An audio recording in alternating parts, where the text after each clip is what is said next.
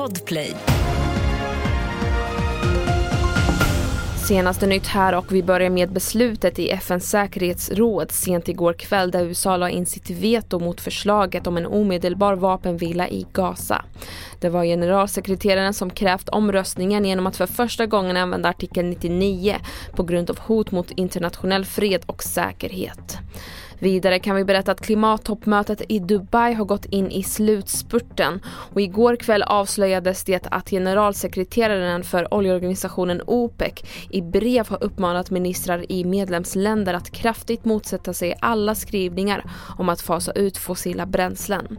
Vi hör Johan Rockström, professor i miljövetenskap det börjar bli allvar och, och därför så förvånar det inte mig allt för mycket att, eh, att de som bromsar gräver ner klackarna ännu djupare. Och jag tror att det här uttalandet kommer bara göra låglänta önationer, EU, eh, de, de stora ekonomierna i världen, Indien, bara ännu mer frustrerade att, att nu, nu måste vi verkligen komma till en punkt där skrivningarna blir trovärdiga och starka.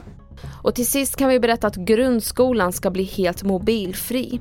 Det har Tidöpartierna kommit överens om. Inte ens under rasterna ska eleverna få använda sina mobiltelefoner. Fler nyheter finns på tv4.se och jag heter Merim Jamil.